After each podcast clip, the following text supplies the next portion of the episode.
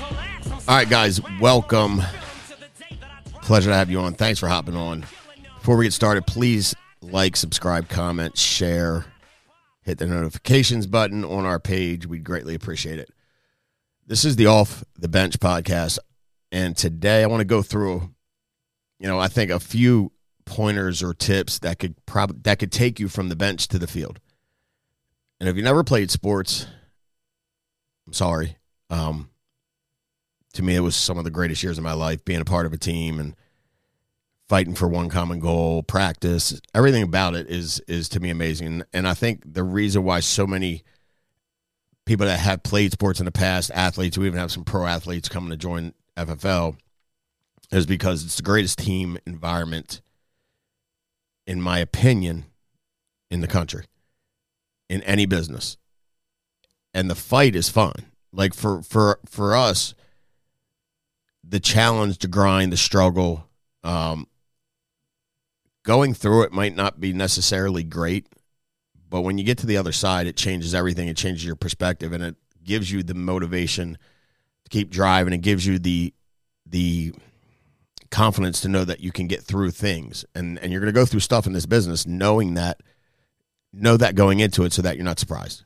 Nothing should surprise you because it's business, and you take something simple that you've ever done and you know did it ever work out to to according to the plan? Plans always change. Goals always change. I mean when i came out of high school i went to college for a very short period of time. And then i got into plumbing mechanical steel work or uh, pipe fitting. And we would build hospitals schools office big buildings right and they'd have drawings. They'd pay hundreds of thousand dollars to architects and, and and engineers, and they would design the building. And the funny thing is, they have all these blueprints, and it never failed. At some point in time, throughout the process, throughout the progress, throughout the build, the blueprints would change. They would have amendments. They would have redraws, and that's because you're never going to think of everything, and 99% of the time, plans don't execute 100% according to the way the plan was drawn up. And you have to be okay with that. It's why in sports at halftime, they make adjustments. The coaches that make the best adjustments at halftime typically win the game. Um, same thing, and, and in any sport, right? In in baseball, in between innings, in in in football, you know, in between quarters, halftime main main adjustments. Basketball, same thing. Hockey, periods, whatever you want to do. It's there's adjustments that are made because the game plan that you had created, if you're not winning the game, wasn't working. And there's there are a few reasons for that. One could be the players aren't executing, or two, the could be the, the game plan wasn't right. And that's okay too. You have to be willing to go, yeah, I was wrong, or yeah, this didn't work out the way I thought it did.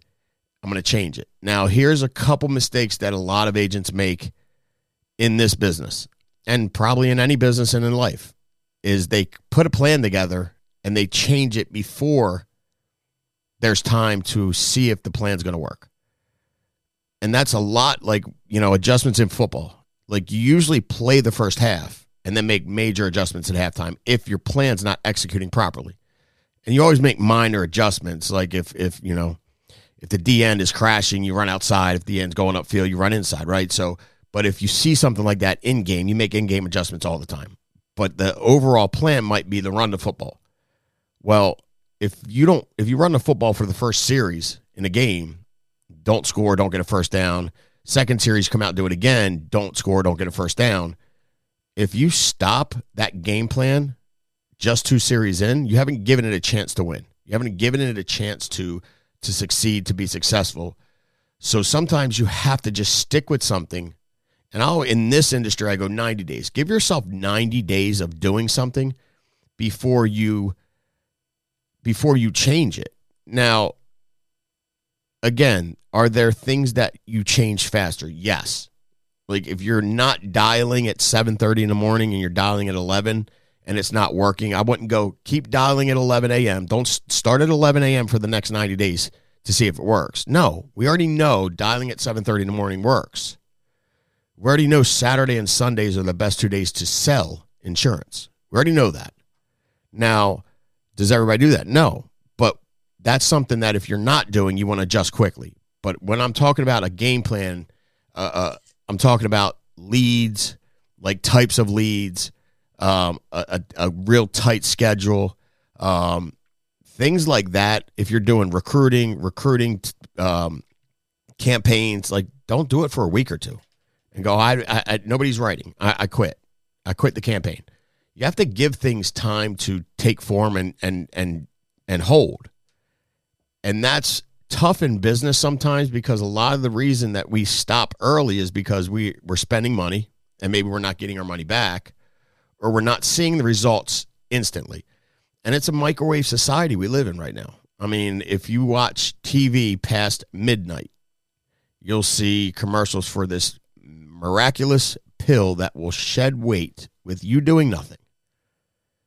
Eat all you want. Don't exercise. You'll lose weight. BS. Doesn't work that way. Or hair like like I see all kinds of crazy things. I'm going like this is so this is weird to me. Like it doesn't work that way. Learn a new language in 48 hours. Come on now. Like things take time that are worth their weight. So if you want something good, it's going to take time. So that's one thing I wanted to talk about. I think we need to to really stick to our plans as far as lead flow, schedule, goals, phone script. We got to stick to that. You got to stick it out for 90 days, right? And so if you're new and you're you're starting in this industry, make sure your schedule's locked tight, okay? Meaning you know exactly when you're dialing, you know exactly when you're running and doesn't change barring a funeral or something along those lines, like something super serious. Stick it out for 90 days. Lead flow.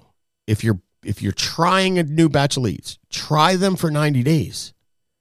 Give yourself a chance to get a good base of information before you make a decision. Cuz it doesn't you know, it doesn't take a ton to go from good to great. It's small minor adjustments. So you ever seen that there's there's a there's a um, I don't want to I don't even know what it's called. It's like a cartoon drawing where a guy's digging for diamonds, and he's the first picture he's digging he's like a foot deep. Second picture he's digging he's like four foot deep. The third picture he's digging he's like ten feet deep. The fourth picture you see he stops digging he's climbing out of the ladder, and the fifth picture you see him standing at the top of the hole looking down. But what you didn't see in the first four pictures is he was an inch or two away from striking gold, hitting the diamonds. And he gave up just a tad bit short of him hitting what he needed, what he was doing all that work for. And that happens in this industry a lot. It happens in this business especially. Is you're so close to an explosion, but you stopped. Or you pulled up, or you took your foot off the brakes, or something happened like a charge back, or something happened like a roll up or a lead roll up and you're like, I don't want it. This stinks. I, I hate it. Well, if you expect there to be no struggles in this business, why in the world would they pay the way they pay? If it was really easy, then they would pay us a fraction of what they pay. Just like if everybody could shoot three pointers and dunk basketballs, these NBA players wouldn't make millions of dollars. They would make 20, 30 grand because everybody could do it this is something that not everybody can do or not everybody will do. Everybody has the ability to do it, but not everybody has the discipline, the stick to itiveness to do it. So here's what I would ask you Have you ever done anything in your life, like anything for a period of time, that required crazy discipline? So think back like, did you used to smoke and you stopped?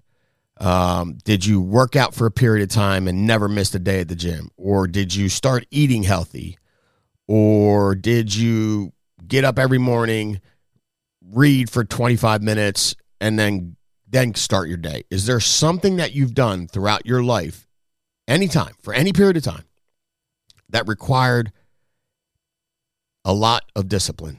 If you answered, if you've done anything, if you've done anything that required a lot of discipline at any point in your life, then you can do anything that requires a lot of discipline in your life. Meaning, if you've done it once before, you can do it again. And if you've done it on this, you can do it on that. The challenge is what's driving you to do that, right? What is driving you to stick with this business? What's driving you to get up at six in the morning? What's driving you to get to the office at seven thirty and start dialing? What's driving you to go for no? What's driving you to take, you know, a full Saturday and half a Sunday, or full Saturday, full Sunday, and and go and meet with families to help serve them? What's driving you to do that? The purpose has to be big, or you have to really be in a situation where you just have no other choice. Like I, I when we started Family First Life, we didn't have a choice but to work. I mean, there was no other option, barring us quitting and going, ah, Shawn, you handle all the all the legal stuff on your own. We're out. Peace. Like we're not. I'm not built that way. Now, I don't know if you're built that way or not, but if you're not, maybe you need to go back to the drawing board and figure out what your goal is, what your why is, what your purpose is. Because without that, this is real difficult. But when the when when my purpose, my goal, when my when when what I'm trying to do is so much greater than anything that goes on throughout the day, it just minimizes stuff that's not good. It minimizes problems, it minimizes mistakes. None of it matters. Because I know no matter what happens today, I have to get through this because I have kids that are relying on me. I have a spouse that's relying on me But what is driving you to do that? So when I got sober back in 2003, like I was addicted to pain medication. I fell through a skylight 25 feet and broke my back at age 22. And on my 21st birthday, I was skiing, going down a hill about 80 miles an hour. My binding broke. I spun and hit a tree at full speed and broke my back again, or broke my back for the first time. The second time, I broke it again when I fell through the skylight. So they gave me medicine. Well, the medicine worked for a while and then it didn't work. So they give me more and all that. You, you know how that goes. And then I liked it. Well, not until I had kids, and then I couldn't see my kids because they were going, "You're a threat to your children, right? You're not, you're not right. You're not safe. You're not. This is not good. You're not going to be around your kids." And nobody, just the state decided that, right? And I'm like, "Oh hell no! I can't not see my kids." I went to get help. Do you think I want like that's not an easy thing to do, but it was nece- it was the only option I had so I could see my kids. That was the driving force to make me move. Now that's an extreme scenario, but there are a lot of folks that go through things in life that they do extreme they they do things they never thought they could do because there was something extreme riding on that action. Like have you ever seen the there's videos of like a child trapped under a car and the dad's there and he weighs like 102 pounds and he lifts up a 400 pound or a 4,000 pound car and pulls the child out. Like there's no explanation for that. Never in a million years could that dude do anything like that. But under that situation, his he was superhuman because that child was the why. That child was the reason. So it gave him he mustered every ounce of energy strength he had. And then obviously i would have say had some help from above but how's that possible? And then you look at folks that done what like some of the people here have done like andrew and killamit and and paul and matt and mark and you know shawn. And i'm blessed to be in that category. Like dude what that's crazy what happened but it's not really all we did was work really hard we treated people right. We worked really hard, and we didn't quit. There were days where it was it, it was it, it sucked. With all due respect, it sucked. But what was the other option? I mean, what am I going to do? I could always go back to plumbing, but that was not fun. And I wasn't dealing with like I had one job. I'll tell you. So I worked for this company one point in time, and it was a service company. So they would call you if they had issues with their plumbing. So I go out to this house and I worked for this guy. He was corny as crap. And when you got to the house, you had a you carried a red rug, and when you knocked on the door, you rolled a red rug out. And his motto was, "It's the red carpet service." And I'm like, "This is so bad," but I needed money. So I get to this house, knock on the door, a lady answers it, and I didn't roll the rug out ever, um, because I just couldn't. And she goes, oh, I got a problem with my ejector pit. Now, if y'all don't know what that is, like if your house is below the sewer, the city sewer line, like if you're in a valley, they use what's called ejector pits to pump the sewage up to the pipe so it can flow downhill. Well, people have basement bathrooms. Some of them are below the sewer line. They they goes into a pit. The pit fills up and it pumps it out. Well, her ejector pit was clogged, and like if y'all know what goes in there, it, it it's um, ugh, like right. It's it's everything that comes out of your body and a bunch of other stuff. It smells terribly, and so the guy had a book he would he would flip through for prices. So I'm flipping through the binder, so figure out what I'm going to charge this lady. And I look and I go, $400 is on the book. $400 to dive into a pit full of crap and pee and whatever else they flush down the toilet. And I look up the lady, I go, Yep, it's four grand. And she said, Four grand. I said, Yeah, I don't know. It's four grand. She goes, All right, well, I need to talk to my husband. I was like, All right, well, let me know. I, I got a couple other jobs to do. So I left. And I get a call like 30 minutes later. He goes, Did you happen to quote a lady $4,000 to clean out an ejector pit? I said, Absolutely. And he goes, What is wrong with you? I go, I'm not cleaning anybody's poop for 400 bucks. And I'm not even getting the whole 400. You're getting half of it and I'm getting half of it. I'm definitely not doing it for 200. I'm worth more than that. And I quit. Now, I could go back to doing things like that, or I could just deal with all the problems that face you in this business. And they're not really problems, they're just situations. Like a problem is having a child dying from cancer, a problem is third world hunger, a problem is not having a, a, roof over your head and sleeping out in the freezing cold. Like that all is problems. Problem is poverty. That's a problem. A problem is child abuse and and human trafficking. Like those are problems. Lead debt roll up and chargebacks and someone hanging up with me. That's not a problem. So my my my advice to y'all is read something called The Noticer by Andy Andrews. It's all about perspective. And the greatest thing, and I say I've been saying this now since we've done it, but the greatest thing we did was go on that mission trip to a third world country and watch people that are actually poor and see how they live and see how happy they are for what little they have.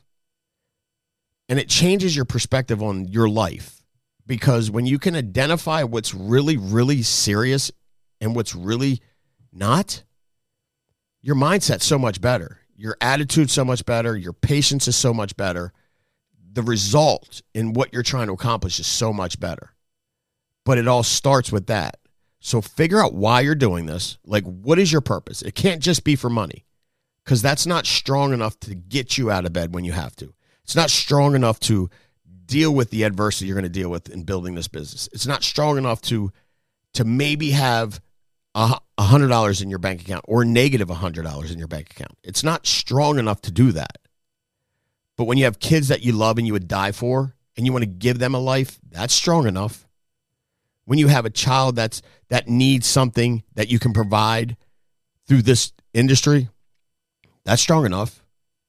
When you have parents that you want to retire that that are sick that you'd love to give them care, that's strong enough. When you have a charity that you're passionate about, changing people's lives, that'll that'll do it. And the more you do in this industry, the easier it is to want to serve and help. That's a fact.